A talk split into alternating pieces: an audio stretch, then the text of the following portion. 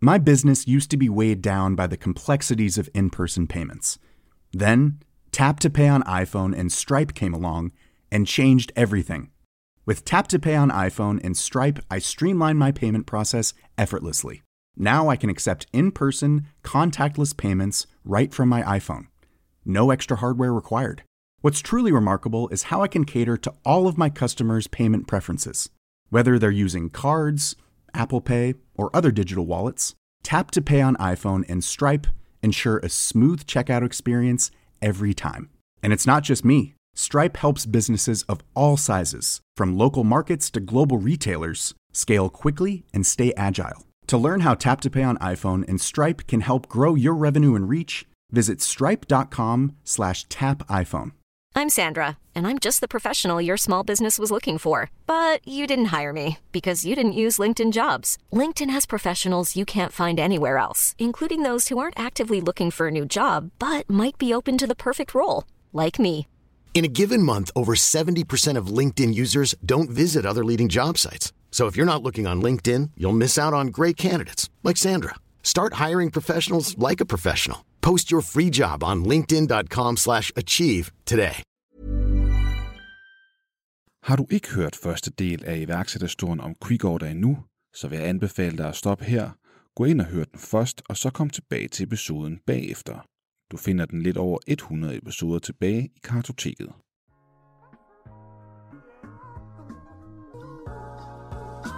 Hej, mit navn er Esben Brandborg Østerby, lytter til iværksætterhistorie produceret af Podtribe Media i samarbejde om internationaliseringsprogrammet Kanut, to af deres partner, Danske Bank og Deloitte. Når man som Mads Viderkoff fra QuickOrder netop har fusioneret med sin norske konkurrent WeOrder, og dermed opnået en værdisætning på hele 187,5 millioner kroner, så kan man vist roligt sige, at ens virksomhed har succes. Alligevel mener Mads, medierne, og jeg er selv en del af problemet, tegner et eller andet fuldstændig rosenrødt billede af succes, hårdt arbejde, bare derude af, så bliver det pisse godt. Men realiteten er bare, at det er så kun en ud af måske tusind, som rent faktisk når til det punkt, hvor de bliver, der bliver tegnet et succesfuldt billede af dem i medierne. Det er ikke nødvendigt at arbejde 100-120 timer om ugen for at opnå de ting. Det er langt vigtigere at passe på sig selv og sørge for, at man kommer helt skadet igennem det. Det er et fucking maraton, det er ikke en sprint. Kommer selvfølgelig også til at høre om den vilde rejse QuickOrder har været på. For eksempel hvilke strategitanker, der er lagt for dels fusioneringen, men også for den vækstrejse, der ligger forud. Vi hører om krisehåndtering i coronatid, fundraising og meget, meget mere. Ellers har jeg ikke så meget med at sige en rigtig god lytterfornøjelse. Mads, ordet er dit. Præcis en måned og 10 dage efter, der øh, rejser vi yderligere 10 millioner. Så de 10 millioner, jeg snakkede om dengang, at vi skulle ud og rejse i det nye år, dem rejser vi allerede i oktober. Og det gør vi, fordi der kommer en lidt unik mulighed gennem Vækstfonden, som jeg også snakket lidt om i, i sidste episode. Det var blandt andet dem, der øh, var med til at trække mig ned på Seedster. De øh, har det her Early Engagement, som er en del af deres øh, venture arm, og jeg har fået en ret god dialog op at køre med, med Simon derindefra, og, her, og han vil rigtig, rigtig gerne være med. Der er bare den lille krølle på det, at for en virksomhed kan få early engagement, så må man maks være fem år gammel. Så vi var presset til på en måneds tid at gennemgå alt, lige fra forhandlinger til due diligence, til at sikre den medfinansiering, der skulle til for at lande early engagement. Det er at man skal komme med den samme mængde penge minimum, som der bliver stillet i early engagement, for at man kan få early engagement fra Vækstfonden. Så vi skulle finde 5 millioner. Ja, så vi skulle øh, øh, fak- faktisk lidt mere, fordi at early engagement er maks 3 millioner. Så vi, vi skulle lave en rundt på 10 millioner, det vidste vi. Det havde en uge, eller ikke en uge, det havde en måned til. Øh, og så skulle jeg samtidig blive enig med Vækstfonden om terms på early engagement. Det, det, det er sjovt, fordi jeg sad jo nemlig og hørte den gamle episode også. Mm. Og noget af det, som øh, du også gennemgik i den første del af jeres, øh, jeres rejse, var jo også, at I skulle hente penge ja. inden for, var det, var det en måned, halvanden? Ja, halvanden så ville- måned, ja. Så ville I lukke simpelthen. Ja.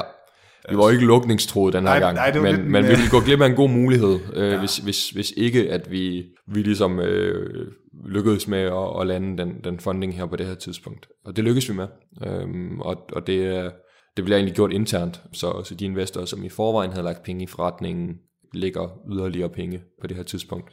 Var det meget nemt for dig egentlig sådan at se, okay, hvordan løser det her problem? Okay, vi har så lidt tid.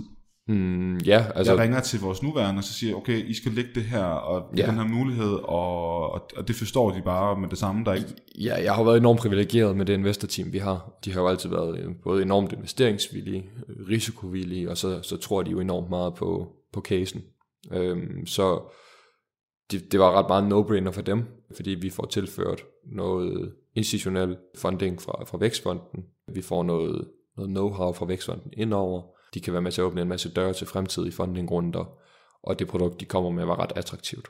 Øh, så, så på den måde, så var det meget no-brainer for vores eksisterende investorer, og det, det er Vækstfonden ligesom siger, at vi vil gerne være med, det var også en validering af forretningen, så det gav dem jo selvfølgelig noget tryghed.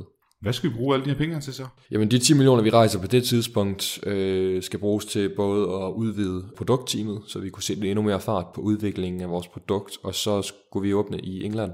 Og det vi skulle åbne i England, det var, det var egentlig planlagt, men det accelererede det lidt, og øh, det var ret strategisk, øh, at lige var England valget faldt på. Og grunden til det var det, er fordi, at rigtig mange af de store europæiske VC'er har base i London, øh, og de kan rigtig godt lide at se, at man har succes i England på det her tidspunkt. Øh, så, så det var meget investor-minded, at vi egentlig valgte England. Det var ikke så meget på grund af market opportunity. Det er nok faktisk det mest konkurrenceprægede marked, der overhovedet er i vores branche. Men vi havde det sådan lidt, at vi tror på, at vi kan slå alle, så lad os bare tage England i stiv arm, og så, øh, så bliver det bare en endnu bedre case, når vi har bevist over for investorerne, at selvfølgelig kan vi også vinde i England.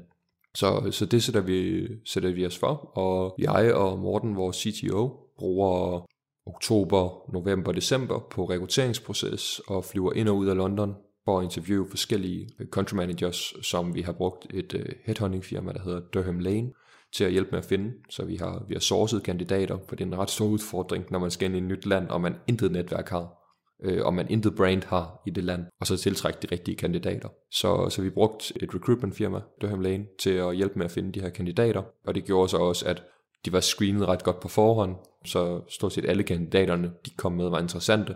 Og dem kørte vi så vores normale ansættelsesproces, som jeg jo snakkede om på sidste afsnit med. Så, så den her proces, hvor vi starter med et telefoninterview, så har vi et first in-person interview, og så har vi et, en test af dem, en TT38 test fra Talents Unlimited, og så har vi en second in-person round, hvis man kommer videre til det, øh, hvor vi skræddersyrer spørgsmålene på baggrund af test og svar i runde 1.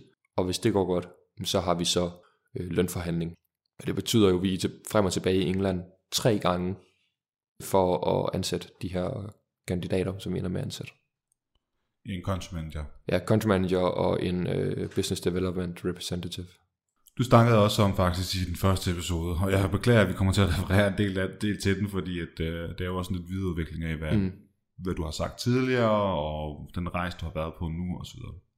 Og øh, der siger du, at, øh, at de første 150 ansættelser, at det er hvad hedder det, cultural co-founders. Ja, kulturelle co-founders, ja. Og, og, og, og der vil du sidde med ja. sammen med en anden co-founder. Præcis de første 150 ansættelser. Ja. Nu, nu, nu var I 15 dengang, ja. og, og i dag er I en 35 stykker, ikke? I Danmark jo, og så yderligere 15 i Norge. Og yderligere 15 i Norge. Ja. Det kommer vi til. Hvorfor? Ja. Sidder du stadig og gør det? Ja, og jeg har gjort det med alle sammen. Der er en lille krølle på dem i Norge, det kommer vi til. Men, men jeg har siddet med på alle sammen og, og fortsætter med det. Selvfølgelig er jeg ikke nødvendigvis med i hele processen fra ende til anden, men jeg er altid med minimum fra analyse af TT38-testen og i øh, anden in-person interview og i lønforhandlingerne. Alright, fedt. Så nu har jeg ansat øh, de her to ansatte ja. i UK. Hvad så?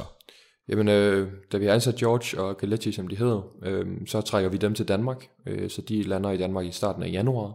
Og øh, vi har faktisk rykket øh, julefrokosten for, til, slut, til starten af januar, for at de kan deltage i den. Øh, så vi får dem ligesom til Danmark. Og grunden til, at vi gør det, fordi det er sindssygt vigtigt, det ligesom oplever kulturen på det danske kontor, og kan være med til at viderebringe og bibeholde den her kultur, som vi gerne vil skabe på alle vores kontorer rundt omkring i verden. Og den eneste måde at gøre det på, det er, at man oplever øh, den her ret specielle kultur, vi har på det danske kontor. Så vi har dem i Danmark, vi har dem i Danmark hele januar og stort set hele februar. Og da de så er blevet oplært i løbet af januar og februar, så flyver jeg til London med dem for at åbne vores engelske kontor. Mig George, som er country manageren, har været et smut i England, imens uh, ham og Kelechi var i Danmark for at finde det her kontor, og vi er så klar til at åbne det her i, øh, i slutningen af februar. Så den 24. februar flyver vi tilbage til England for at, at åbne kontoret og kommer på plads, og vi får de første salgsdialoger i gang, og rundt lige at scout markedet lidt mere og sådan nogle ting. Og det går egentlig rigtig godt, fin start, og vi får lukket de første par kunder, imens jeg, imens jeg er i England. Jeg flyver så øh, videre fra England, direkte til Malaga,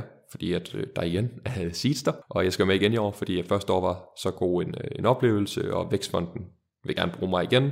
Den her gang øh, også på, på deres venture-del, så, så et lidt større engagement end sidst. Men det er jo også lige her omkring corona, som begynder at komme til Europa. Da jeg er i England, der kan man ikke rigtig mærke det, og nede i Spanien i, i det område, hvor at, at så bliver holdt, der er et coronatilfælde ud af alle de mennesker, der er i den her kæmpe store del Andalusien af, af Spanien, så jeg mærker det ikke rigtigt. Men herhjemme, øh, der, der begynder det at blusse op. Og det gør det, mens jeg går ned i Spanien, og medierne går mere og mere mok, og der er ikke rigtig nogen, der ved, hvad corona er på det her tidspunkt. Jeg er meget splittet på det her tidspunkt, fordi på den ene side, så vil jeg ikke være med til at skabe en eller anden panikstemning omkring noget, som mange på det her tidspunkt bare kalder en influenza. Og på den anden side, så vil jeg heller ikke være den arbejdsgiver, som lige pludselig har et udbrud af corona, og har været med til at skabe den her pandemi, som vi i dag sidder i. Så øh, sindssygt svær beslutning. Skal jeg sende folk hjem? Skal jeg lade folk blive på arbejde? Skal vi prikke nogen ud, som rører hjem? Og så har vi den anden halvdel på arbejde. Og det ligger sådan lidt en dæmper på Seedster, fordi vi er flere, der render rundt med den her problemstilling dernede. Det ender det er med, noget, at, taler meget om. Ja, det, det, det, er faktisk det er nærmest det hele. Altså, alt går op i corona, mens vi er dernede, fordi at verden føles jo nærmest som, den er ved at gå under på det her tidspunkt, og det er klart, Seedster som arrangør prøver på at mane til ro, og er sådan meget øh, myndighedernes anbefalinger, og vi gør, hvad myndighederne anbefaler, og frem og tilbage, men, men det ligger lidt en, en, en dæmper på det. Der, der er lidt en trykket stemning. Stadig, stadig en fed uge, det er slet ikke det, men der er lidt en trykket stemning. Som Mette Frederiksen går på om onsdagen og lukker landet ned, der har jeg om tirsdagen besluttet at sende alle hjem. Så egentlig dagen før, at det bliver en ting, at alle skal sendes hjem, der gør vi det allerede. Grunden til, at vi gjorde det, øh, var fordi, at jeg var enormt splittet, så jeg ringede til min far, som er læge, og sagde, prøv at høre, din lægefaglige vurdering, hvordan fanden skal vi forholde os til det her? Og han siger så, at I skal ikke gå i panik, der er ikke noget, der tyder på, at det her det er super farligt i unge mennesker, men hvis der er en eneste, der møder op på kontoret med symptomer, så skal I sende alle hjem. Indtil da, så skal I bare forholde jer i ro. Jeg snakker med Imran Rashid nede på Seedster, hører hvad han tænker, og så snakker jeg rigtig meget med Jesper fra Soundbox omkring, hvad har de gjort, og hvordan håndterer de det, øh, og snakke lidt med Martin Thorborg dernede omkring, hvad har de gjort, for de har allerede sendt deres hjem på det tidspunkt, og hvad er rationalet bag det, og hvordan har de fået remote work til at virke osv. Så, så snakker jeg med Kasper og Morten, som ligesom styrer slaget herhjemme, mens jeg er ude, og øh, de skal høre fra mig, hvad skal vi gøre? Øh, og jeg forklarer dem, at hvis der er nogen, der har symptomer, så er vi alle hjem, og ellers forholder vi os i ro. Og så siger Kasper, jeg har hostet efter i halsen den sidste uge. Fedt nok, alle hjem. så der blev beslutningen ligesom taget for mig, kan man sige. Aha. Og så bliver landet jo så lukket ned der om, om onsdagen, og jeg får den sidste billet, vild panik, får den sidste billet hjem fra Spanien om torsdagen. Der er rigtig mange fra Seedster, der bliver fanget dernede, som, som ikke kan komme hjem, øh, og nogen er fanget dernede i over en uge. Så, så ret kaotisk, og, øh, og jeg kommer hjem og er egentlig blevet syg nede på Seedster, øh, og det er sådan lidt nervepirrende, fordi at der kommer en på Seedster, som ikke når ind til selve konferencen, men han kører i bus med 10 andre til Seedster, øh, som bliver testet positiv for corona og bliver sendt hjem. Og, og jeg har, der er rigtig mange, der har coronasymptomer, da vi tager hjem, inklusive mig selv. Øh, jeg hoster, jeg har snot i hele ansigtet, Øh, jeg har lidt feber. Det var så ikke corona, jeg havde. Det var bare en normal influenza. Eller det tror jeg i hvert fald. Jeg blev ikke testet, for det gjorde man ikke på det tidspunkt. Der skulle man være ved at dø. Men man ligger syg hjemme, og folk er blevet sendt hjem, og vi er lige begyndt på det her remote arbejde. Det hele er lidt kaotisk. Øh, min investor panikker lidt, fordi at shit man, restaurationsbranchen, alle er blevet lukket ned, og det er i forvejen en volatil branche, lukker 50% af vores kunder nu, øh, og jeg, jeg ligger med, med feber og skal finde ud af, okay, hvor kan vi skære, hvordan kan vi skære, øh, kan vi undgå at skulle fyre nogen, for, for ligesom at, at play it safe. Og det ender egentlig med, at vi lukker mere eller mindre for UK, øh, ligesom vi er kommet i gang, lukker vi mere eller mindre ned for det igen, fordi at BNP falder lynhurtigt, 20% i UK, i forvejen et blodrødt marked, og så har vi lige en Brexit oveni. Det tænker vi ikke, det er ikke lige der, vi skal ikke også penge med i en, en, en ny pandemi, som virkelig rammer vores branche hårdt. Så vi lukker egentlig ned for UK, øhm, og så benytter vi George øh, som, som remote work øh, på marketing, fordi han har noget marketingserfaring. Vi fyrer Kelechi som den eneste, men egentlig ikke, fordi vi ikke har råd til at beholde ham, men som en effekt af, at vi lukker UK, øh, inden vi overhovedet rigtig er kommet i gang. Og så skærer vi ellers bare alt overflødigt fra. Så alt, hvad der hedder personalarrangementer og frugtordninger og alt på nær vores frokostordning faktisk, skærer vi fra. Altså, Fordi I ved, at, at ja, vi ved, at I ved, ja, I ved faktisk... Vi ved faktisk ikke en skid. Ja, det, det er det, der er problemet. Vi yes. ved ikke, hvor står vi om en måned, eller hvor står vi om en halv år. Vi aner ikke, what's to come. Så vi beslutter, okay, vi vil gerne beholde alle på arbejdet.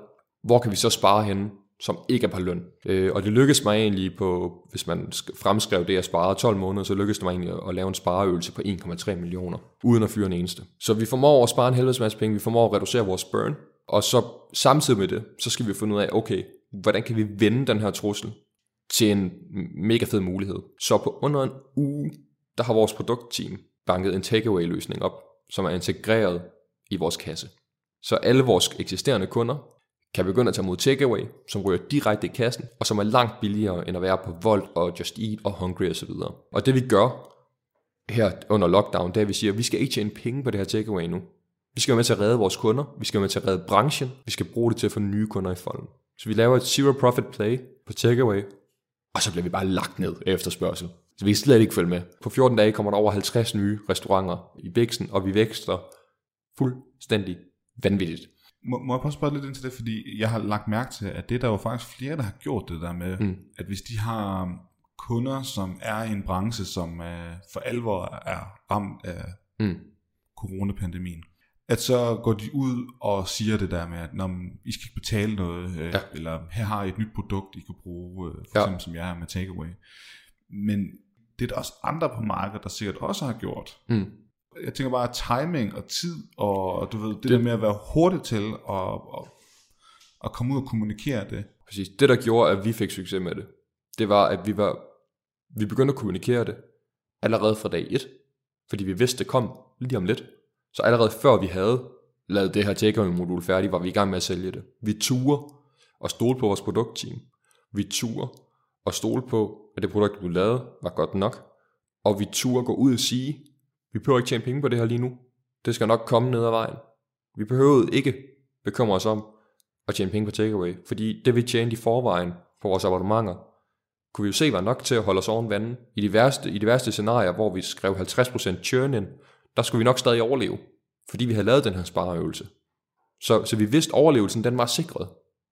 Så derfor så kunne vi også være modige og gå ud og lave det her play og sige, vi skal ikke tjene penge på takeaway. Vi skal bare ud og hjælpe restauranterne. Vi skal ud og hjælpe branchen. Vi skal sørge for, at branchen overlever. Og så skal vi nok tjene penge på sigt. Så, og så blev det bare... Ja, og så stak det bare af. Fuldstændig absurd oplevelse, hvor, hvor stor efterspørgsel der kom på ingen tid. Selvfølgelig både for nye kunder, men også for eksisterende kunder. Hvad gør man så, fordi du, du snakker om, at I har sparet, og, mm. men, men nu begynder det så i virkeligheden at blive en udfordring. Det rent øh, ja, altså man tidsmæssigt og ressourcemæssigt, mm. fordi så skal der vel ansættes nogle folk til også Præcis. sidde og klare den supportafdeling eller hvad eller andet. Altså vi øh, har en unik evne i quick order til at, at, at rykke sammen i bussen, når det virkelig kræves. Øh, det vil man nok kunne høre i det tidligere afsnit. Øh, så det gør folk igen folk de, øh, de rykker sammen i bussen, og de arbejder ekstra, og de arbejder, de knokler røven ud af bukserne i de her første måneder af corona. Og fordi at vi ikke tjener noget penge på, på det her takeaway-salg, og de kunder, som kommer udefra, stiller vi også vores post gratis til rådighed for, indtil de her restriktioner ligesom bliver løsnet op. Så det er rigtig svært for os at vækste i den her periode. I januar og februar, der vækster vi 10-12%. I marts, der vækster vi 8%. I februar vækster vi 4%, så det er stadig på væksten i nedadgående kurve. Det man bare skal huske, det er, der var jo altså størstedelen af virksomheder blødt penge på det her tidspunkt, imens vi stadig vækstede. I maj begynder vi at se, okay, nu kan vi stille og roligt faktisk begynde at tjene penge igen, rammer 8%, og så i juni, der er vi tilbage på de her to-cifrede vækstrater. Så det vi turer, være modige og sige, vi behøver ikke tjene penge nu, tænk langsigtet, også i en krisesituation, det var sindssygt vigtigt på den kommercielle del. Og så tror jeg også noget af det, som gjorde, at vi formåede at holde kadencen i en periode, hvor at vi aldrig har haft tra- mere travlt. Vi er presset på vækst, fordi vi ikke tjener penge på, på det, vi sælger i den her periode. Og folk sidder hjemmefra. Noget af det, der gjorde, at vi fik succes med det, det var, uden det skal lyde som ananas i egen juice, virkelig, virkelig, virkelig god kriseledelse. Folk er enormt usikre i den her periode, det er en ny måde at arbejde på osv. Og vi er bare lynhurtige til at omstille os til den her nye hverdag. Vi øh, bruger TT38 til at finde ud af, hvilke behov har hvem, hvordan skal vi håndtere hver enkelt medarbejder ned på enkelt medarbejderniveau, hvordan skal vi håndtere folk. Hvad har de brug for? Hvordan leder vi dem bedst på distancen? Hvor mange check-ins er nødvendige? Hvem, skal vi have et morgenmøde? Skal vi have et end of day møde? Episoden, du lytter til her, er bragt sammen med vores annoncørpartner Deloitte. De er en stor international virksomhed, som kan hjælpe dig med rådgivning til kapitalfremskaffelse, herunder kapitalstrategi og kapitalstruktur. For mere information, se link i show notes. Et godt eksempel er, at især vores udviklere havde rigtig svært ved at finde ud af at komme hjem og arbejde. Ikke fordi de ikke kunne finde ud af at skrive kode hjemmefra, det kunne de sagtens. De kunne bare ikke finde ud af at stoppe med at skrive kode. Fordi lige pludselig så var arbejdspladsen soveværelset. Og hvornår man så færdig med arbejde. Normalt når man gik ja. hjem, så, var, så kunne man godt slippe arbejdet. Nu sad de derhjemme, og det var lige pludselig ved arbejdspladsen, så vi havde jo nogen, der stod op klokken 9 om morgenen og sad og arbejdede til klokken 3 om natten. Det, det, det er jo ikke holdbart. Nej, det er klart. Det, det, så knækker man jo nakken. Så vi var lynhurtige til at sige, okay, så må vi ligge et end of day med. Så klokken 5 hver dag, der holder vi et end of day med, hvor vi ser hinanden i øjnene over webcam og siger tak for i dag, fed indsats. Nu må du godt slukke din computer, eller i hvert fald godt lukke Xcode eller PHP Storm, eller hvad du nu sidder i ned, og så lave noget, så du får slappet af. Og, og så havde vi mange, meget højere frekvens på check-in på alle vores medarbejdere i den her periode. Det tror jeg på, at det var en af nøgle, nøglerne til succes i, i den her tid, øh, hvor folk de stadig havde den her opmærksomhed, og folk følte stadig, at de var en del af en arbejdsplads, på trods af, at de sad remote. Man siger jo, at, at en leders kompetence ofte kan, kan måles i sin evne til at lave krisehåndtering. Mm. Og man siger også, at øh, i stormvejr er der nogen, som bygger læhegn, og der er andre, der bygger vindmøller. vindmøller. Ja. Og det synes jeg egentlig meget cementerer det meget godt, mm. at hvis man sætter sig ned på sin flade røv og siger, der kan ikke gøre noget ved det her, det her er bare som det er, og så må vi lukke butikken. Altså, hvis, hvis, det var, hvis I stod i den situation. Og det er der jo nogle af deres mm. kunder, der formentlig faktisk har stået i. Ja, men det er også meget symptomatisk for vores kunder, lige præcis det du beskriver. For der er nogen i branchen, som bare satte sig ned og sagde, okay, det er ud af mine hænder, men jeg får noget støtte fra staten, og så kan jeg åbne igen på et tidspunkt. Og så sad de og ventede. Hvor så er der andre, som vi kan se har kæmpe succes nu, som sagde, okay, jeg tager det her som en kærkommen pause. For vi skal huske, før corona, der havde restaurationsbranchen aldrig nogensinde haft så travlt, som de havde der. Så da corona ramte, der dalede travlheden lige pludselig, men det gjorde, at nogle af alle de hængepartier, de havde i forretningen, kunne de lige pludselig tage hånd om. Og til vores fordel, så var det faktisk digitalisering for rigtig mange. Det var det her med at få tech ind i deres forretning, og få udnyttet de teknologiske muligheder, som der rent faktisk er for restauranter. Så dem, som i dag, midt i pandemien, i mange tilfælde har en bedre forretning, end de havde før pandemien, det var dem, der satte sig ned og sagde, okay, hvad kan jeg gøre for at komme stærkere ud på den anden side? Og det blev så i mange tilfælde at få digitaliseret deres forretning og få automatiseret en masse ting. Men der sker jo også noget andet ja. i hele den her periode her, som er fuldstændig vanvittigt. ja, øhm, oven i alt det her, jeg læste der fortalt om, øh, sideløbende med alt det, så øh, starter der en dialog med den norske virksomhed WeOrder, som laver en digital orderløsning til restauranter. Så det er to, to ting. Den ene, det er online selvfølgelig på restaurantens hjemmeside, og så er det ellers, at restauranterne kan få deres egen app, så du kan bestille både hjemmefra, men også når du sidder nede i restauranten. Så du for eksempel kan scanne en QR-kode på bordet, og så ved du, at du sidder ved bord 17, øh, og så kan du sidde og lægge din bestilling via din telefon og betale. Øh, og Andy, der er CEO, Andy Chen, blandt andet founder af Tidal, og tidligere bestyrelsesmedlem i Falcon, og Scribe og early investor i Tatudo, rækker ud til mig og siger, hey, jeg synes QuickOrder er spændende, kunne godt tænke mig at høre lidt mere, skal vi tage et møde? Og det er faktisk lige der jeg kommer hjem fra Seeds, da vi har, har det første møde, da jeg lige er kommet ovenpå igen og ikke ligger med, med feber længere. Og, og jeg har det her møde med Andy, og det viser sig så, at det er lidt mere end bare en snak. Andy har brugt det sidste års tid på at scoute markedet øh, for øh, postspillere, cloudbaserede postspillere, som der kunne være et potentielt merge med, eller et potentielt opkøb af. Og, øh, og grunden til, at han har det, er fordi Andy, nøjagtigt ligesom jeg selv, har godt set, at for at vinde i restaurationsbranchen i fremtiden, så er der to ting, der gælder. Den ene ting, det er data, og det er gæstedata. Kunne levere meget præcis gæstedata til restauranten, så de med den kan give deres gæster en mere personlig oplevelse og en bedre oplevelse, og på den måde gøre gæster til stamgæster. Den anden ting er, at for at du kan gøre det, så skal du have en all-in-one løsning. Så du skal dække hele værdikæden digitalt. Og vi dækker allerede hele backoffice. Vi har kassen, vi har vagtplanen, vi har bordbookingen, og vi har selvfølgelig data for de tre ting. Alt sammen samlet i et backoffice. Men vi har ikke fronten.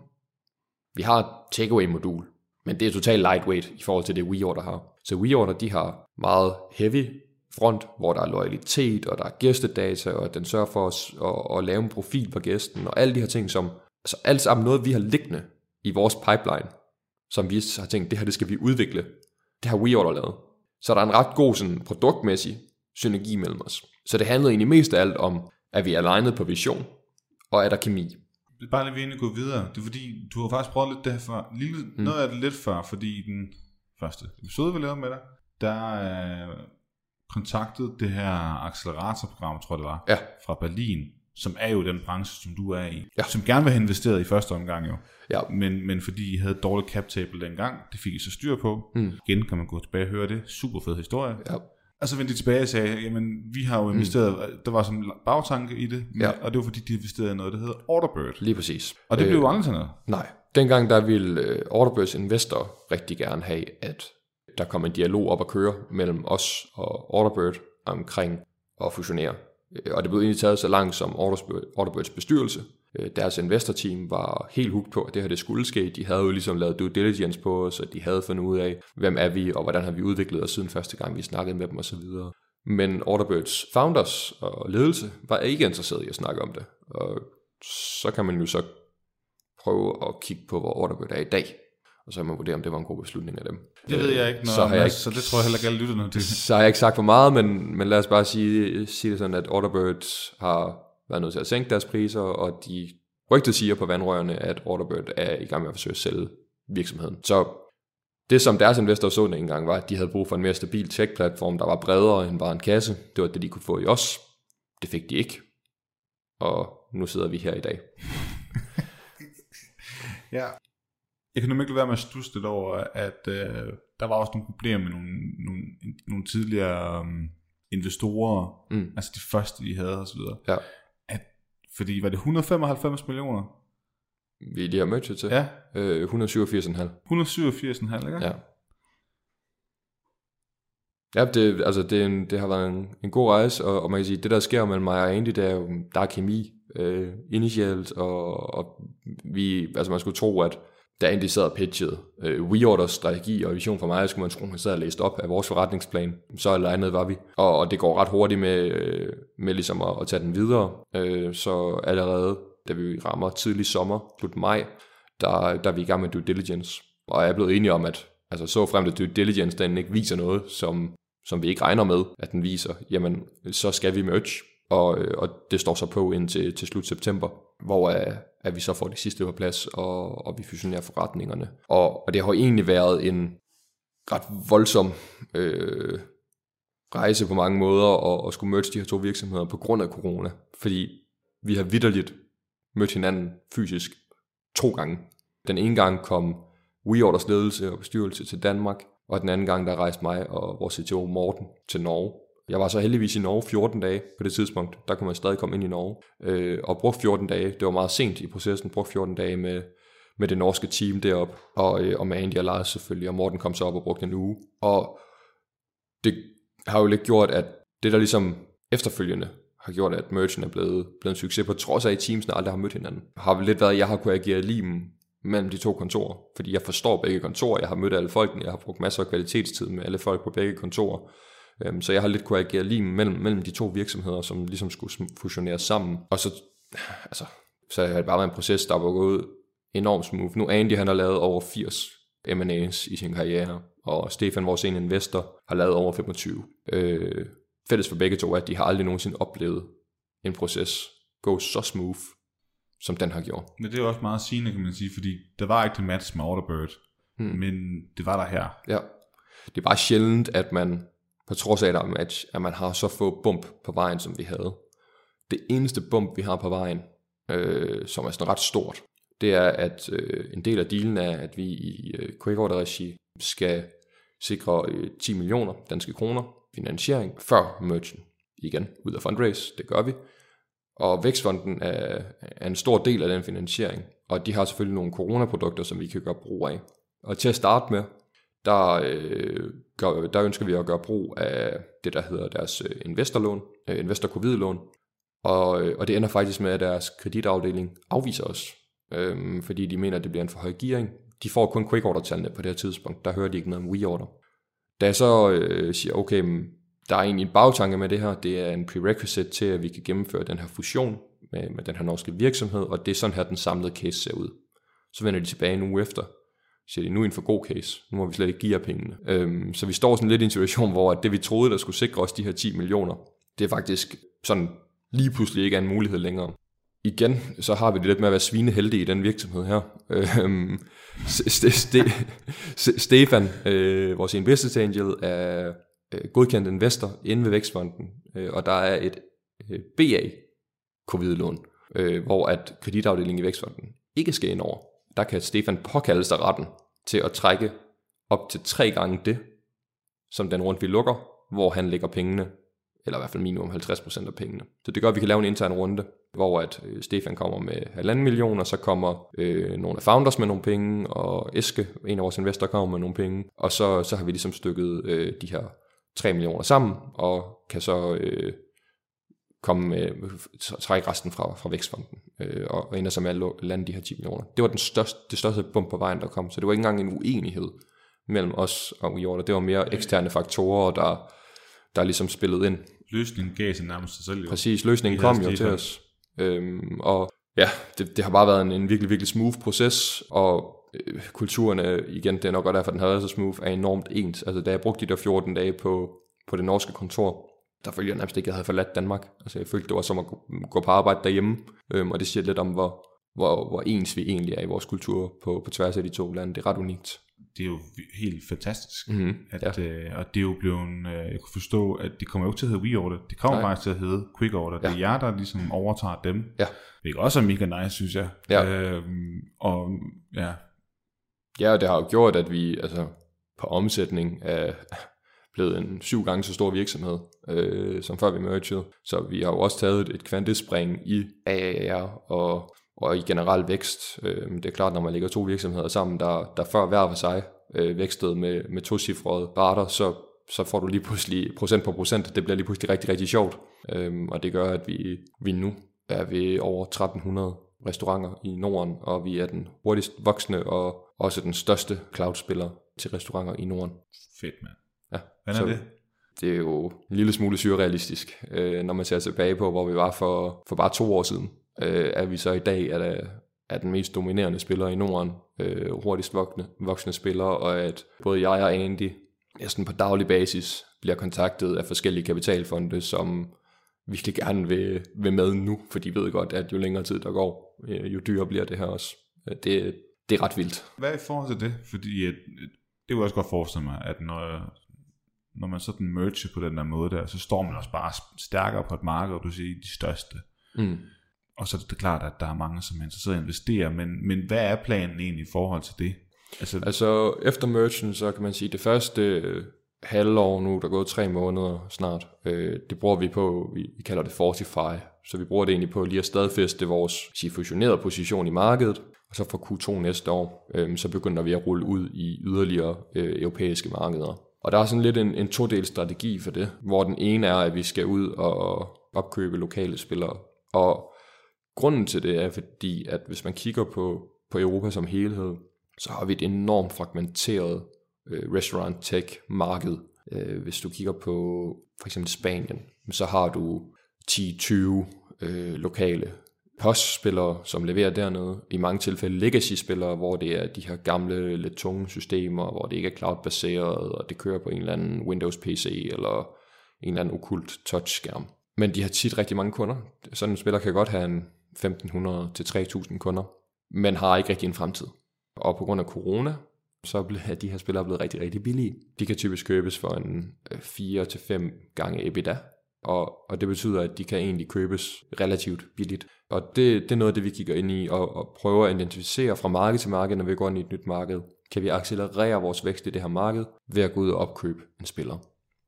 Men alt det her med at skulle sådan uh, merge eller opkøbe uh, andre virksomheder som en del af ens strategi for at vækste mm. sin, uh, sin, sin forretning. Altså du, du, det er altså ikke noget, fordi, det er ikke fordi du har prøvet det før. Altså du er en meget mm-hmm. ung mand. Hvad er du? Jeg er 25. 25, ja. Og I har så prøvet at komme ind i, i, øh, i England, men hvad, mm. hvilke, hvilke tanker ligger der bag? Hvad gør man, når man skal sætte sig den strategi og sige, okay, vi tager herhen, mm. eller det er den virksomhed der i det lokale samfund, som vi skal opkøbe? Ja. Hvad, hvad, foretager man sig egentlig, så altså, man er kommet til det game? Ja, der er selvfølgelig altid øh, en præliminær markedsundersøgelse, hvor man ligesom finder ud af, man, man snæver det ind til, til en række markeder, øh, ud fra, fra en lang række parametre, og så begynder man øh, at undersøge de markeder mere i dybden. Det gør vi blandt andet ved, at, når det bliver muligt igen, at tage ned fysisk. Kig på, hvad står der bag diskene, snak med nogle lokale restauranter, og ligesom få en føling af kulturen. Når man så har, eller når vi så har ligesom besluttet os 100% for, okay, nu skal vi ind i det her marked, blandt andet ligesom vi gjorde med England. Der er faktisk lige præcis med England, der deltog vi på noget, der hedder Canute, som er, er en dansk man kan vel også godt kalde det startup, som laver de her øh, intensive forløb på en uges tid, hvor at man bliver introduceret til, til lokale relevante instanser og markedsledere og andre danske værksættere, som har haft succes i, i det her marked. Så, så Mia, der står bag Kanut, har, har bygget programmer for forskellige markeder. England, Tyskland, Sverige, USA, der, der er lidt forskellige markeder, hvor at man så bliver introduceret både til et lokale økosystem, til nogle danskere, der allerede har succes der, til alle de relevante sådan revisorer, advokater og så videre. Og så møder man nogle andre danske startups, som også tænker på at gå ind i det land, eller er på vej ind i det land. Super, super fed oplevelse at på det i øvrigt. Kan virkelig, virkelig anbefales, hvis man sidder og kigger på et marked og kan har et program der. Så er det næsten dumt ikke at deltage. Det koster ikke det hvide øjnene, og man får både et super værdifuldt netværk, man kan spare med efterfølgende, øh, men man får altså også sindssygt meget viden på rigtig, rigtig kort tid på den her uge omkring lokale ting, som man bare skal være opmærksom på. Så, så Canute, kæmpe shout-out til dem. Vir, virkelig, virkelig, virkelig fedt program, de har, har stykket sammen der. Men man kan sige, I forsøgte så at komme til, til, mm. til England på baggrund af et møde derovre. Ja. Det lykkedes så ikke Nej. af forskellige årsager. I hiver jer selv ud. Mm. Men nu er I så mødset med mm. WeOrder. Nu står I i en helt anden situation. Mm. Med nogle helt andre midler. Ja. Gør man så det samme? Går man så igennem øh, Kanut og siger, jamen øh, de er de her steder, eller mm. er der andre muligheder? Sidder man igen og laver markedsanalyser? Mm. Du snakker om alle de her lokale spillere, som skal opkøbes. Ja. Så det er ikke kun i forhold til at gå ind på et marked, men også, Nå, men det er dem her, vi skal opkøbe. Ja. Du siger, altså, det der er nogle af dem, man kan købe til en slik, for eksempel. Processen er egentlig den samme, øh, uanset om man har rejst 2 millioner danske kroner, eller man har rejst 200 millioner danske kroner. Man skal stadig lave sin markedsresearch, man skal stadig finde ud af, hvem er de lokale spillere, hvordan er konkurrencesituationen, hvad er compliance, alle de her ting, det er fuldstændig afhængigt af størrelse. Det er det samme hver gang. Så er det blevet udvidet lidt, fordi vi muligvis skal ud og opkøbe nogen i, i nogle af de her nye markeder. Og så kan man sige, forskellen på nu, og så den gang vi skulle starte i England, eller Norge for den sags skyld, det er jo, at der sad jeg med det hele alene. Nu er der rent faktisk et team til ikke at sidde og lave andet, end at kigge på nye markeder. Så på den måde så er det jo blevet mere professionelt, det er blevet sat mere i system, det kan gøres hurtigere, fordi der er folk til det nu. Øh, hvor før der var det lidt et, et one-man army show, hvor det var mig, der skulle drive det hele fra A til Z, hver gang vi skulle ind i et nyt marked, øh, og så skulle det overleveres til en country manager, når vi nåede dertil. På den måde er det blevet mere professionelt. Hvis nu vi sad så her om øh, et år og tre måneder igen, er I så, har I så mødtes med endnu flere, og er I mange flere lande? Og... vi har i hvert fald nok øh, enten merchet eller købt øh, minimum en spiller mere, og vi, øh, vi er højst sandsynligt i, øh, i yderligere to markeder, og vi har rejst vores, øh, vores Serie A, øh, som man knap nok kan kalde det, fordi vi er for store til, til, til normal Serie A. Vi er mere på ren omsætningsniveau, øh, på Serie B-niveau. Sådan lidt, lidt en speciel case på funding, men, men vi har i hvert fald rejst en runde mere, lad os sige det sådan, øh, og vi, vi har også rejst en runde, som er, er på den anden side af, af 50 millioner. Det er en ny unicorn? Øh, det håber jeg. Så det er i hvert fald ikke noget, der... Jeg ved godt, det er mange år, så ja. Men, men der, er ikke noget, der, der er ikke noget, der lige nu ligner, at vi ikke skulle blive det. Øh, så skal det være fordi, at, at det når at blive solgt inden. Ja, eller en IPO. Ja, det tror jeg så er Det bliver nok også først efter ja, Unicorn. Mindre realistisk med IPO. Ja. Nå ja, men det kan man jo. Ja, ja, det kan man godt, men... Man ser jo uh, men, startups men, eller scale-ups, som går ja, ja. på First North eller sådan men, men 89% af alle startups, som har fået ekstern funding ender med at blive købt af enten en større spiller i markedet eller en kapitalfond. Episoden, du lytter til her, er bragt sammen med vores annoncørpartner Deloitte, som er Danmarks største revisions- og rådgivningshus.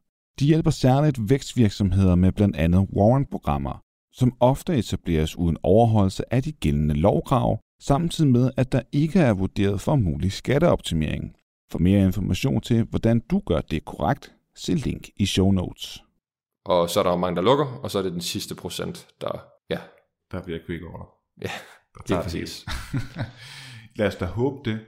Mads, øh, noget af det, jeg så, som så tænker over, når man sådan ikke alene går fra 15 ansatte til, ja, I er jo så 50. 50 nu, ikke? Mm. Og der bliver flere. Mm. Men også, at det er sket på så kort tid. Mm. Noget jeg sådan, øh, på det seneste, jeg sådan tænker rigtig meget over, det er det der med, at man, man skal fortsætte med at være i udvikling. Mm. Altså man er nødt til at ende som et, et, et, et det var for fanden derfor, at du startede formentlig også, at man ja. blev iværksætter. Det var udover, at man godt kunne lide den livsstil, og man bygge noget osv., men det var, at man ikke gad det der corporate life. Mm. Man ville noget andet. Jeg oplever bare, at der er mange iværksættere, der har den frygt der. Altså, som mm. hvor det egentlig går godt, men man er bange for, at man går i drift. Ja. Og at udviklingen, og det kan jo egentlig faktisk være et sundhedstegn, mm. at man er gået i drift. Fordi Ja. det gør, at der er faktisk ret styr på Ja. tingene. Men hvad, hvad tænker du der? Fordi det er også dig, der er CEO her. Det er dig, der styrer hele, øh, hele Ja, showet. var CEO. Yes. Øhm, Nu er du så blevet en uh, CEO. CEO. Ja, Yes. Andy er CEO nu. Ja. Øhm, men, men ja, altså man kan sige, med en ny rolle som CEO, der er det jo endnu mere relevant end som CEO, øh, i og med at det er jo stort set alt, hvad jeg laver nu, det er drift og kultur øh, og talent. Øh, så, så på den måde, så, så er det meget, meget relevant, og mere eller mindre det, jeg bruger hele min dag på. Og det er selvfølgelig... Kan du godt lide det?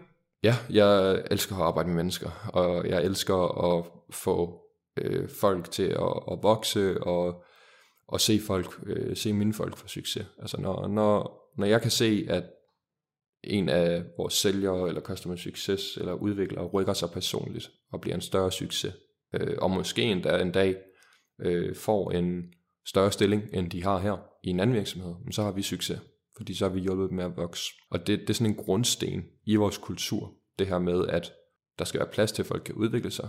Folk skal udfordres. Folk skal have lyst til at blive udfordret.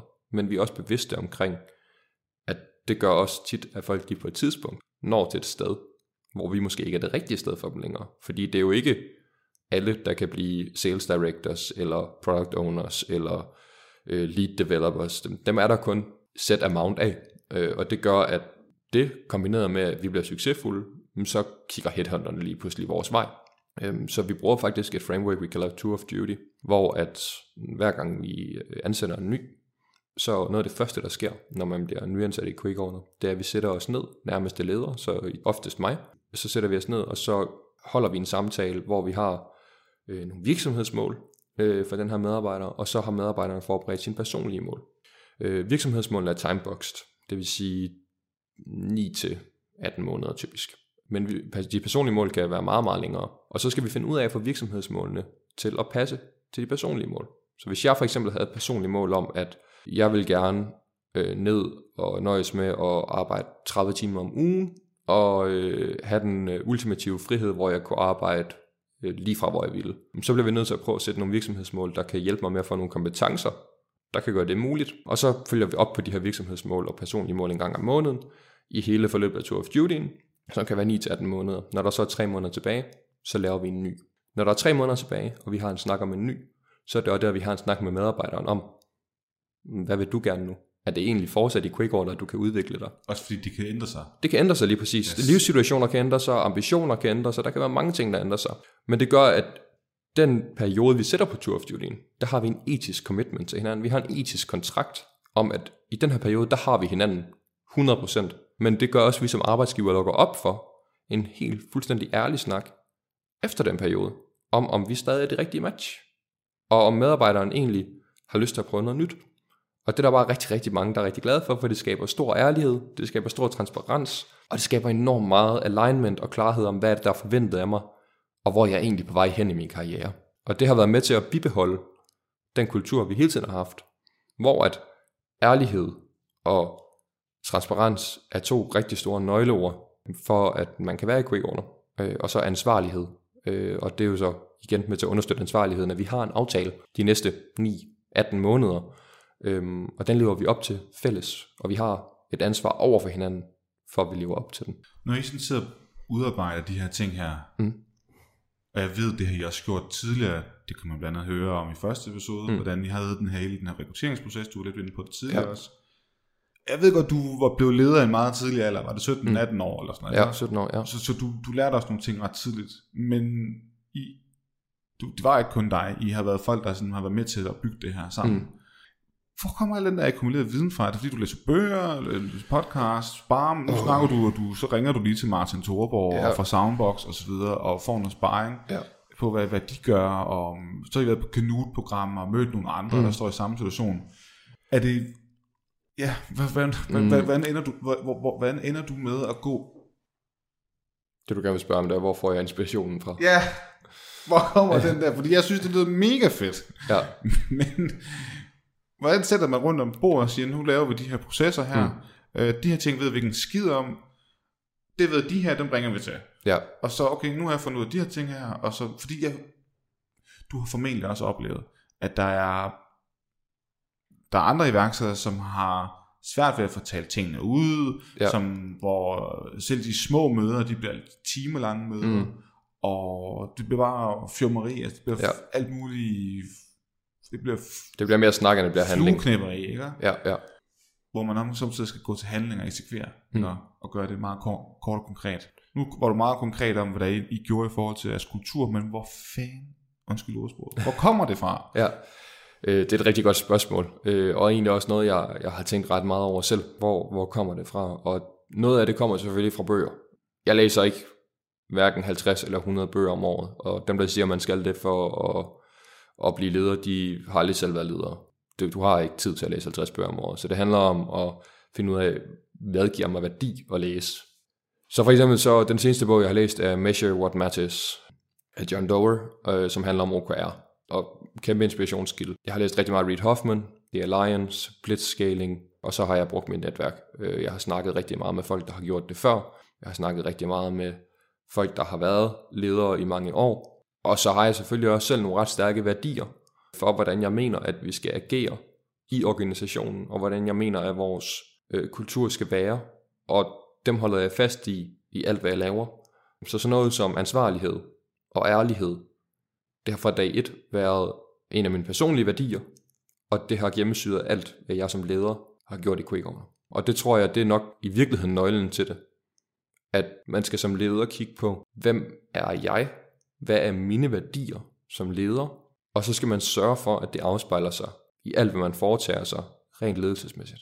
Og så er det egentlig lige meget, om man finder et fancy ord for det som Tour of Duty, eller om man øh, laver OKR, eller om man, som jeg siger, de første 150 ansættelser af kulturelle co-founders. Ja, men det der egentlig ligger under det, for eksempel det med her med, at jeg siger, at de første 150 ansættelser af kulturelle co-founders, det er jo ansvarlighed. Det er fordi, jeg tager ansvar for, at jeg ansætter nogle folk, som passer ind i det samme værdisæt. Det er i virkeligheden det der, øhm, og det er der, det kommer fra. Og det har du erfaret fra bøger? Blandt andet fra bøger, fra, fra vores investorer, fra, fra de kloge penge, vi har rejst, ja.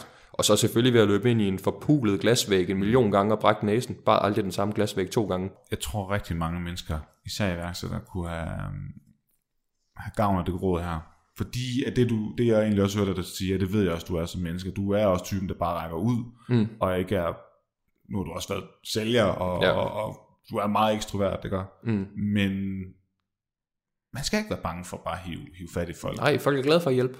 Det er det nemlig. Og, også folk, som du tænker, ej, det er de i hvert fald ikke tid til. Eller, præcis. Ah, og hvis de ikke har tid, så er de ikke tid. Hvad er det værste, der kan ske? Det kan være, at de siger, sorry, jeg har ikke tid. Men så i mange tilfælde, så siger de måske, men jeg kender ham her. Det kan være, at han kan hjælpe dig. Prøv at skrive til ham. Så, så, så, så har de alligevel hjulpet lidt. Præcis, så du videre konteksten. Præcis. Yes. Præcis. Lad det være en opfordring til, uh, til folk. Nu har du været iværksætter i en del år, og jeg mm. ved også, at du er en gang imellem ude og laver nogle foredrag. Ja. Og der bliver du samtidig spurgt ind til, hvordan er du endt her? Altså, mm. hvordan, hvordan kom man så langt? Altså, hvad er du egentlig drevet af som menneske? Hvordan er du formet osv.? Mm. Hvis du sådan ser tilbage på din barndom, mm. din ungdomsår, også før du fyldte 17 og, ja, og alle ja. de ting der, er det sådan noget, som sådan en har formet dig? En af tingene er helt sikkert, at min far har altid været sindssygt hårdt arbejdende. Altså han er, han er læge, han er akademiker, han har intet med iværksætteri at gøre, men han har bare altid lagt en kæmpe dyd i at være den bedste til det, han laver, og bare altid arbejdet altså, sindssygt meget. Ligger gerne 50, 60, 70 timer om ugen, men det har aldrig været sådan, at det har påvirket ham på en negativ måde. Altså det har altid været, man, man har kunne se på ham, man kunne mærke på ham, det er fordi han ikke kunne lade være. Og det har selvfølgelig indirekte, tror jeg på, haft, haft enormt meget indflydelse på mig. Min mor er det totalt omvendte, så det kunne lige så godt være gået i den anden retning. Altså hun er, hun er typen, der, der arbejder for at leve, og ikke lever for at arbejde. Jeg er så tydeligvis blevet inspireret af min far, og har fået det her samme drive med at leve for at, at arbejde. Så, så der kommer helt sikkert noget derfra. Men så tror jeg også, at altså jeg er ikke født med en guldske men, men jeg har aldrig manglet noget. Begge mine forældre har tjent fine penge, og, og der har ligesom været plads til, at jeg har kunne prøve en masse ting. Så hvor andre måske ikke kunne få lov til for eksempel at gå til tre forskellige sportsgrene på én gang, fordi det havde de lyst til at prøve, øhm, så har der altid været plads til det. Det eneste krav, der blev stillet til gengæld, det var, at hvis du først starter på noget, så skal du også gøre det færdigt. Og det har også formet mig, at jeg starter aldrig på noget, uden at jeg gør det helt. Og gøre det færdigt i sportsgren, det var så, at jeg skulle fuldføre en hel sæson.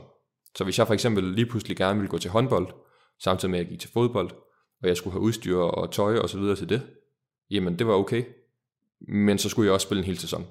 Øhm, og der var ikke noget med at stoppe halvvejs. Hvis man sætter noget i søen, så ser man det også helt til enden. Arbejder du også 50, 60, 70, 80 timer? Jeg har arbejdet mere, end jeg gør nu. Jeg har faktisk fundet ud af, at øh, når jeg rammer 55 timer, så for hver time, jeg arbejder efter det, der er jeg kun cirka halvt effektiv, som jeg er de første 55. Der er selvfølgelig perioder, for eksempel under vores merch, hvor der bare er ting, der skal laves, og så det, må det tage dobbelt så lang tid, og så arbejder man 100 timer på en uge. Det skal man ikke gøre, hvis man kan undgå det. Og det er lige meget, om man er helt early, eller om man er lige så lang som vi er, eller om man er længere. Jeg tror på, at det er lige så vigtigt at koble af. Og det, at man får koblet af, øh, og stopper ved de der 50-45 timer, og man så bruger noget tid med familie og med venner og med sig selv, ikke mindst.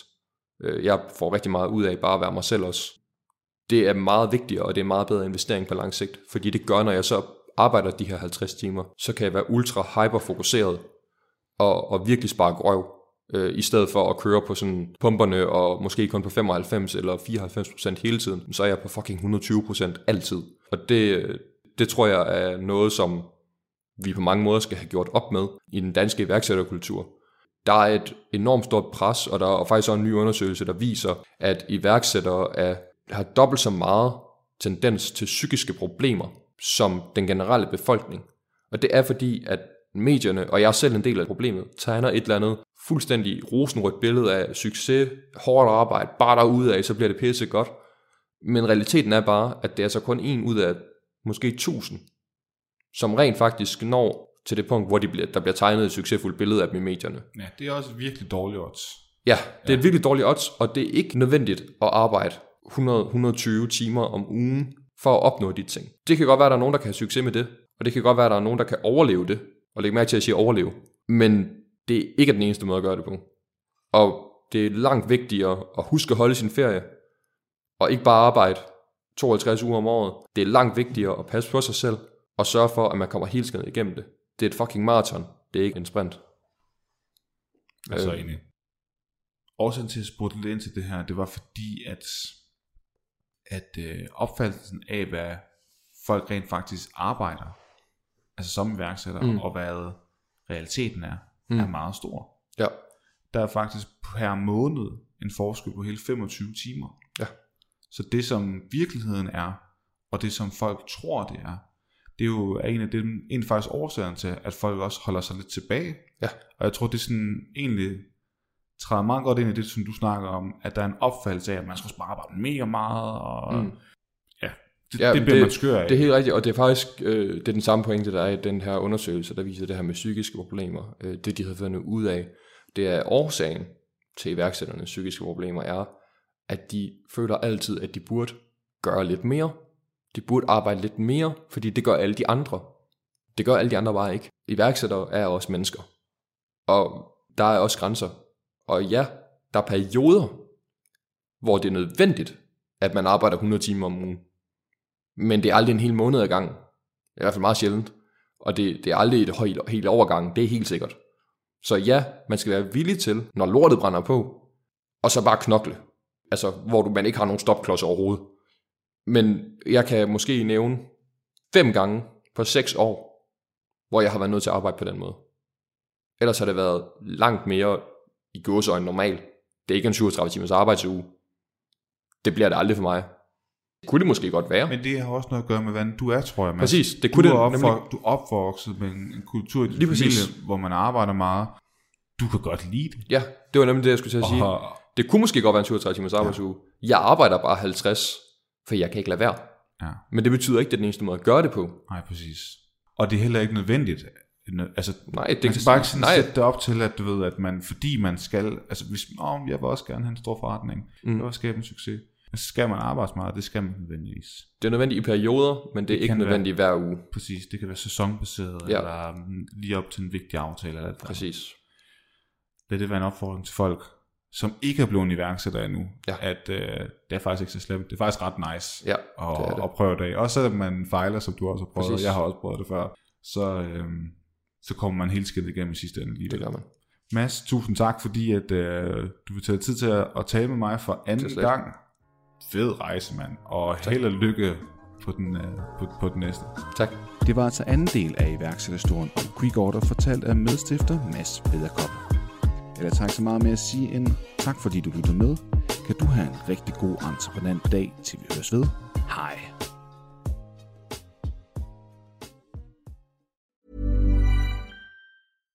My business used to be weighed down by the complexities of in person payments. Then, Tap to Pay on iPhone and Stripe came along and changed everything. With Tap to Pay on iPhone and Stripe, I streamlined my payment process effortlessly. Now I can accept in person, contactless payments right from my iPhone. No extra hardware required. What's truly remarkable is how I can cater to all of my customers' payment preferences. Whether they're using cards, Apple Pay, or other digital wallets, Tap to Pay on iPhone and Stripe ensure a smooth checkout experience every time. And it's not just me. Stripe helps businesses of all sizes, from local markets to global retailers, scale quickly and stay agile. To learn how Tap to Pay on iPhone and Stripe can help grow your revenue and reach, visit stripe.com/tapiphone.